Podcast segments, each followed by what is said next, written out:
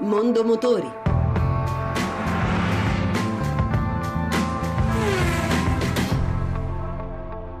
Buon pomeriggio e buon ascolto da Lucia Voltan. Le donne al volante sono ormai quasi più degli uomini, ma se parliamo di sport motoristici le ragazze di vertice restano una rarità. Una di queste è Michela Cerruti. I suoi primati parlano chiaro, 27 anni, prima donna a vincere il campionato Superstars a Monza nel 2011 a bordo di una Mercedes rosa e questa è stata anche la prima vittoria femminile a Monza. Prima donna a vincere una gara nel campionato italiano Gran Turismo a bordo di una BMW Z4 al circuito del Mugello e nel 2011 è stata inserita dalla rivista inglese Badger GP tra le 5 donne più forti nel mondo dei motori. Ma come si diventa così veloci? Michela Cerruti.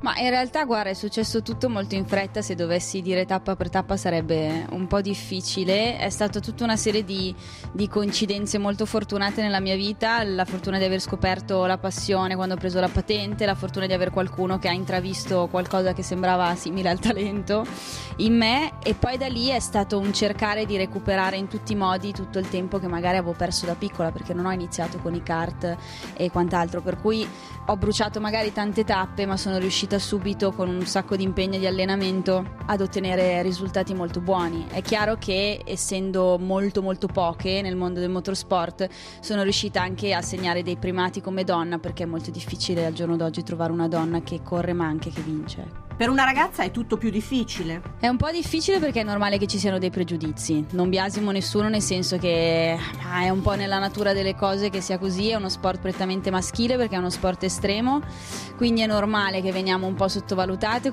È un po' difficile farsi strada, c'è tanta pressione perché hai molti occhi puntati addosso.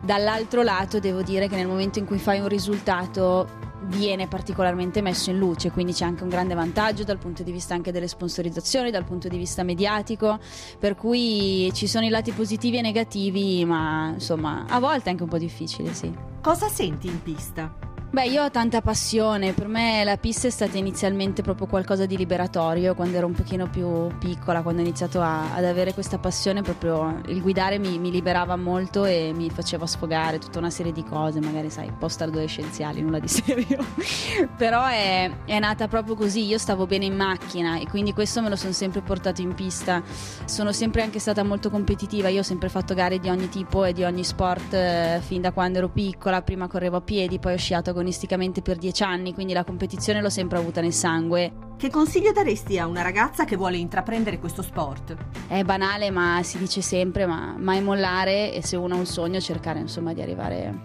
a realizzarlo. E anche per oggi abbiamo concluso. Se volete riascoltare questa, ma anche le altre puntate, potete farlo al sito radio1.rai.it. L'appuntamento è per mercoledì prossimo, sempre dopo il giro delle 14.30. Buon pomeriggio.